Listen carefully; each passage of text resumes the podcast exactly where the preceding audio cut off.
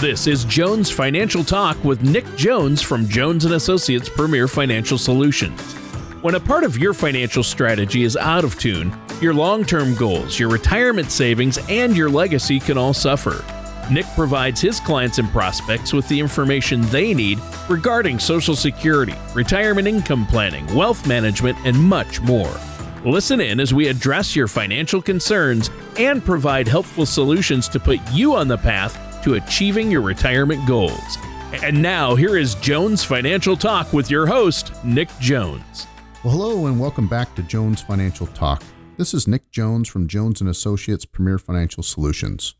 Listeners, if you'd like more information about what you hear on our show today, please don't hesitate to give us a call at 541 773 9567, or you can always visit us on our website at jonesfinancialtalk.com. And when you're on the website, please click on the radio page to check out all of our past shows and to even subscribe to our program on Apple Podcasts and Spotify.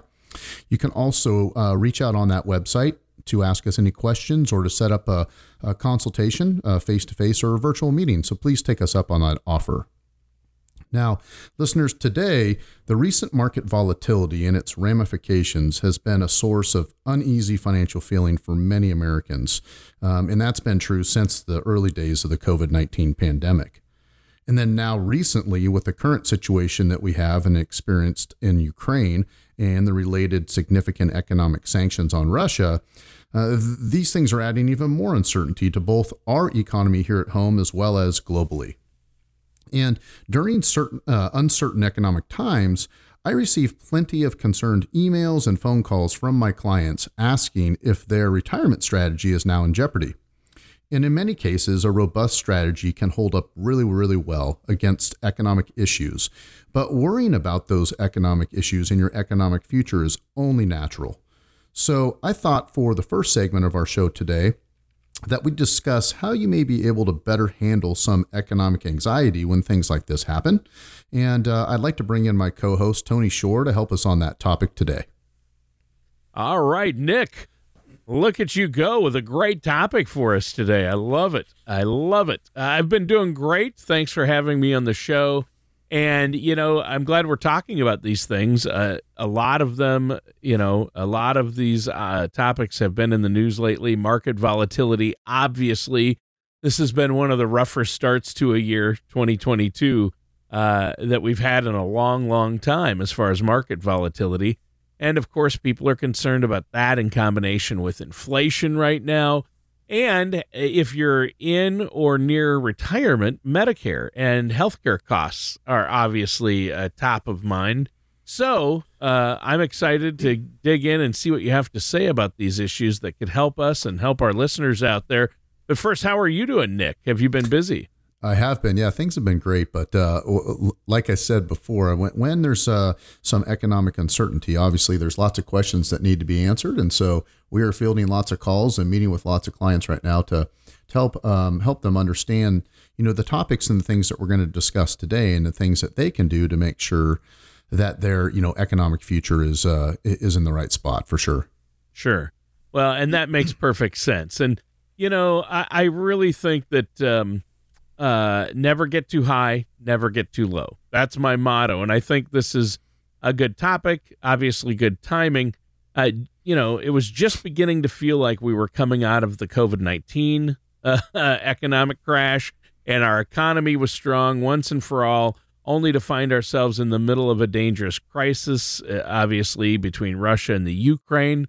And the implications of that has had real economic consequences for people all around the world, including some here in the U.S. So, what do you have first for us? Well, sure. You know, I mean, obviously this year has been extremely volatile. I mean, the S&P 500 fell more than 5% in the month of January, uh, and that was its worst performance since the earliest days of the pandemic. And conditions, you know, have remained challenging well into February and both March, right? And and we are close today to a 10% correction at this point. And and many financial experts, Tony, predict that economic volatility will continue to re- remain for some time due to those things that we just mentioned. So, inflation, rising interest rates, uh, global political uh, issues like we're having with Ukraine right now in, in Russia, and and continued fallout really from COVID nineteen. And it never feels good to lose money. Okay, but historically, markets do see corrections like this about every two to three years. And those corrections usually last around three to four months. And and the thing here, Tony, to, to really keep in mind is no one can predict how long the current downturn will last. Um, so you have to stay the course and make sure that you've got some good points to consider and think about in your financial plan with your financial advisor when things like this occur. Yeah. Yeah, you need to be working with a trusted financial services professional, somebody like yourself and your staff there, Nick. I think that's so important.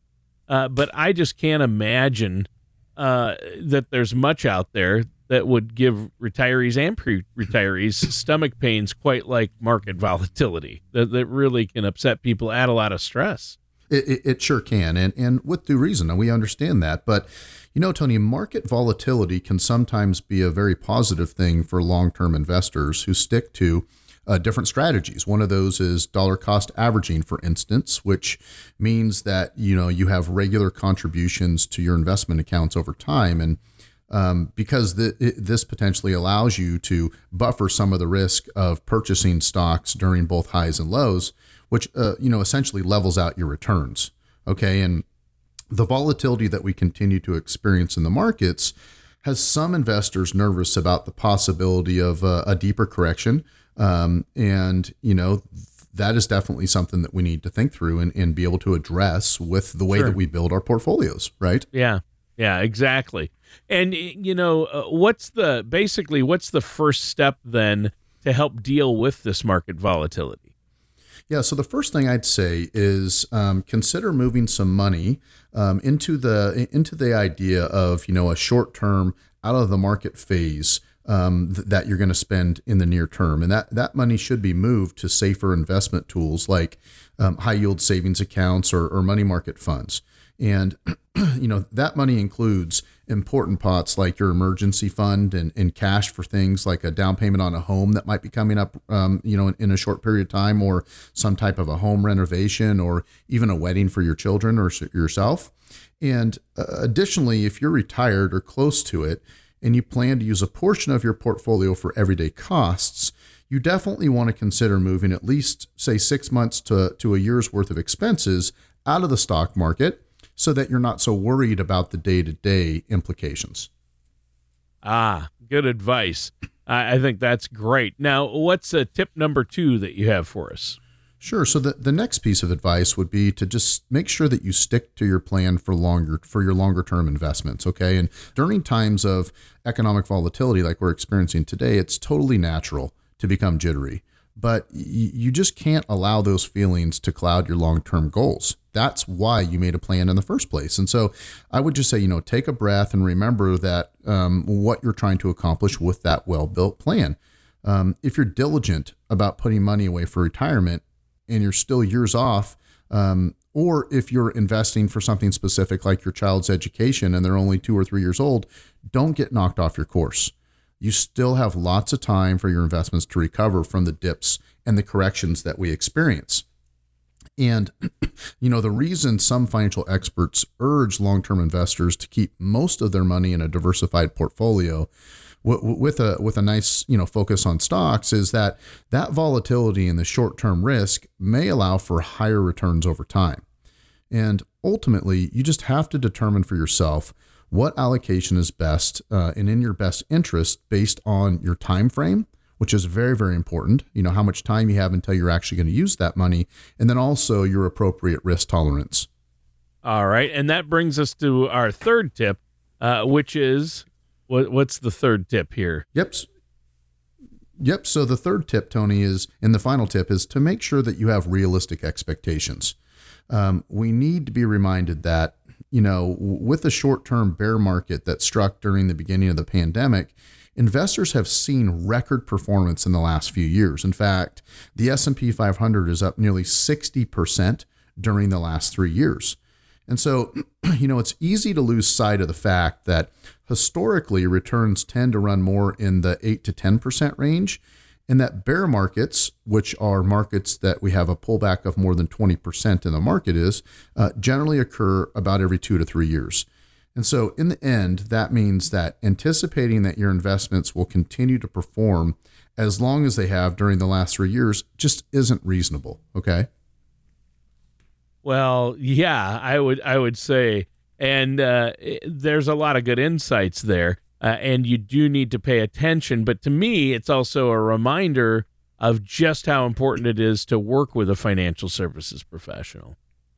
Well, exactly. You don't have to go it alone, right? And and when it comes yep. to your over, overall financial strategy, and more specifically your retirement strategy, uh, the yeah. consequences of making mistakes are just too serious in situations like this.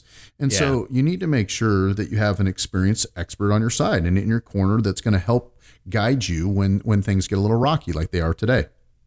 Yeah, for sure. And we should probably take a quick break here. But before we do, Nick, let our listeners know how they can get a hold of you uh, get a couple of reports run. It's uh, there's no charge and no obligation. Sure, a couple of different ways, um, callers. You can you can give us a call at 541 773 9567 or visit us online at jonesfinancialtalk.com. All right. Thanks so much, Nick. And listeners, stay tuned. We're going to be right back with more of Jones Financial Talk and our host, Nick Jones, right after this. In today's volatile environment, making sure your assets are properly aligned with your financial goals has never been more important. Money can go up or down in value, and it may pose a risk if it isn't properly managed to serve a specific purpose in a comprehensive plan. If you've ever thought that maybe too much of your assets were exposed to market risk, you owe it to yourself and your retirement to check out the Color of Money risk analysis. The first step is getting your assets aligned with your goals. At Jones and Associates Premier Financial Solutions, we use the simple 11-question survey to help gain insight into your financial profile. Armed with your score, we can help you make decisions about your asset allocation in retirement. To learn more about this valuable self assessment, visit us at jonesfinancialtalk.com or call us today at 541 773 9567. Welcome back to Jones Financial Talk. This is Nick Jones from Jones and Associates. Listeners, as always, if you'd like more information about what you hear on our show, please don't hesitate to reach out to us in a couple of different ways. You can go to our website at jonesfinancialtalk.com or simply give us a call at 541 773 9567. Now, during our first segment today, we talked a lot about the ways that you may be able to protect your assets and financial strategy from market volatility. And now I'd like to switch gears a little bit and discuss Medicare in a way that I don't think that we've talked about on the radio show before. Oh, okay. Uh, this should be interesting. Uh, now you've in, in uh, piqued my interest here. So, uh, what do you mean when you say that? Uh, discuss Medicare in a way we haven't.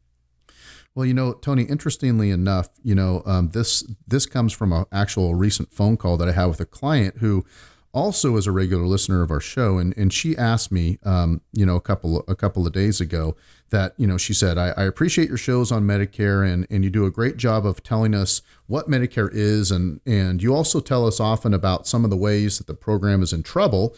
But uh, why don't you do a show on on some of the ideas for things that could actually preserve Medicare for the long term? And and you know what? I thought to myself, now now that's a great idea. You know, a lot of people actually ask about that, and so after a little research, I found some outstanding uh, points that maybe we could talk about for the rest of the show, and things that uh, that really could fix a lot of the Medicare problems uh, th- that exist today. Okay. And now you have me fired up. So, what are some of these things uh, that really uh, can help us with this? Okay, so let's start with just some of the basics. So, f- for many years now, we've all seen plenty of news stories, you know, with headlines declaring that Medicare is in big trouble thanks to, uh, you know, underfunding and increasing costs. And as it currently stands, by 2026, so just five years or four years, I should say, I'm sorry, from now, Medicare's trust fund for Part A could run dry. Now, recall that Part A covers inpatient care at both hospitals and skilled nursing facilities. All right. And, and Part A is funded mainly through a payroll tax of just right around 3%, where employers throw in half of that, one and a half percent, and then um, employees throw in the other amount. And the Congressional Budget Office projects that another $516 billion is needed to cover the potential shortfall that we're going to have between the years of 2026 and 2031. And so, without any action, uh, Medicare has enough revenue today to cover about 91% of Part A costs during those years. So, we have a shortfall of about 9%. Okay. So uh, that's interesting. And, and, I know you always hear, oh, you know, Medicare and Social Security aren't going to last. They can't keep them solvent. Uh, but they are doing things. And I mean, those numbers definitely got my attention. So, what about Medicare Parts uh, B and D, though? Sure. So, Medicare Parts B and D, which cover things like visits to the doctor and prescription uh, drugs, respectively, are funded through beneficiary premiums and tax revenue. So th- there's some good news here and there's some bad news. Okay, the good news is that parts B and D are currently well funded because their spending is tied to expected yearly expenses. The bad news, however, is that the current um, you know th- that current adequate funding doesn't necessarily mean that parts B and D are on solid economic footing. Okay, and, and the reason for that is exactly what people would, would, would lead themselves to believe, which is Part B expenses are rising faster. So healthcare expenses are rising faster than those for Part A and are even uh, outpacing the overall economy from an inflationary standpoint. And as we've talked about on previous shows, you know, eventually Congress will need to address Medicare. Uh, obviously, you know, in, in my opinion, uh, when they address it, they w- they will do that because the program is nothing short of essential for millions of Americans. The only real question, Tony, is you know how are they going to address it, right? Right. Yeah, that is that is a good question. And so, uh, obviously, Medicare needs a little help, but what can be done? So, lots of different ideas here. Um, the first potential fix is to increase the eligibility age um, of those uh, from the age of 65, which is what the current age is. And while some members of Congress have advocated for actually lowering the age to 60 um, for non financial reasons, uh, that's not going to happen because the fact of the matter is that lowering the age for Medicare just would not help in the program's finances. It would be even in a, in a worse spot. And in fact, I'd I'd argue that because of changing demographics, there there probably will be no choice but to raise that eligibility age sooner rather than later. And and part of the reason for that, Tony, is because you know when Medicare became law in 1965. Uh, life expectancy was different, right? A 65 year old man at that time was expected to live about another 13 years. Okay, so just to the age of 78, and a 65 year old woman was expected to live on average about another 16 years, okay, to the age of 81. And so today, though, you know that those numbers have jumped, and it's 18 years for men and 20 years for women. And so at the same time, there are currently fewer workers contributing taxes to support those beneficiaries. I mean, back in 1965, when the program started, there was almost five workers to support every enrollee in Medicare. And in just a short amount of time in 2030, it's expected that there's only going to be, on average, about two and a half workers to support each retiree and enrollee. So that's half the people, right, paying the taxes to help the same base. Right. So, wow. And I'm sure that uh, for some of our listeners out there, especially people in their late 50s or early 60s, the idea of the Medicare eligibility age going up might cause their blood to run a bit cold. So, what are some of the pros and cons? Okay, so you are exactly correct, and it's it's definitely a concerning uh, feature for for many people in that age group. But sure. first for the pros, right? So increasing that age may go may go down easier than you think because something similar has actually happened before. Okay, so in 1983, Congress increased the full retirement age for Social Security from 65 to 67 to spread a 22 window. Okay, to spread it over a 22 window that started and began in 2000. And the reason for that is because they knew that they had to come up with uh, and slash billions from the fe- federal deficit um, and, and to, to keep paying for it. So that was just one way that they took care of it. Okay. Uh, that's interesting. And, uh, you know, obviously uh, there are some cons here too, though. Yeah, and they're they're pretty obvious, right? So first, em- employers and younger seniors would have to pay for the health care that Medicare previously covered, and um, expense, you know, that would likely be billions and billions of dollars a year. Okay, and raising that age could also drive up the out-of-pocket costs for people already on Medicare. Uh, and and you ask maybe why to that question, but it's because people uh, who who first you know come into Medicare are younger and healthier, right, than older recipients. Um, but as the eligibility uh, eligibility age goes up, it would mean that the pool made up uh, of people that are on Medicare are going to be older and possibly sicker. Okay. You started looking at some of the steps that could potentially make Medicare more stable in the future, why it might be a little unstable, and some things they might do. So, what do you have for us to wrap up our show today? Yeah, so let's talk about a couple more fixes that we could use to, to help Medicare. And, you know, the, the next idea is to offer up some revenue from an existing tax as a way to potentially make Medicare more viable in, in the decades to come. Uh, Congress could, Tony, okay, use the unearned income Medicare contribution tax, which is also known as the net investment tax, to directly fund Medicare. And the tax was originally established in, in 2010 to help pay for the Affordable Care Act. But the money currently actually goes into the general fund. Okay. Um, and, and the biggest pro uh, for this one is simply that it made it easier for Congress to live with, right? The, the tax currently hits high earners, uh, people that make $200,000 if they're single or $250,000 if they're joint and it's an extra 3.8% tax on investment income like dividends. Now, uh, the, the con here, according to critics, is that you know it would be a little more difficult um, uh, because you'd be shuffling money around without truly addressing how to make Medicare more sustainable in the future. Because uh, unless healthcare costs are addressed, premiums are going to go up every single year, no matter what we do. Well, that's true uh, and uh, rising healthcare costs and prescription drug costs, uh, you know, we have to address that. It's essential, isn't it? It sure is. It sure is. And, you know, another thing that could happen, Tony, that we could do is um, if we modified Medicare Advantage payments and plans, um, that could be a very, very viable solution. And so, Medicare Advantage or Part C is money paid to private insurers and medical providers. And this program is not funded separately. It is supported from money uh, from parts of A, B, and D. Okay. And so Medicare pays Advantage plans a fixed amount for each enrollee. Some experts argue that the government overpays for Medicare Advantage. And one proposal would be to set Medicare Advantage payments aside for the bid with the second lowest costs. Okay, so doing so would foster more competition among uh, among insurance companies. And then the biggest potential drawback of this, though, would be that you know the insurance companies are likely to fight tooth and nail to get Congress to basically stand down and not do that, right?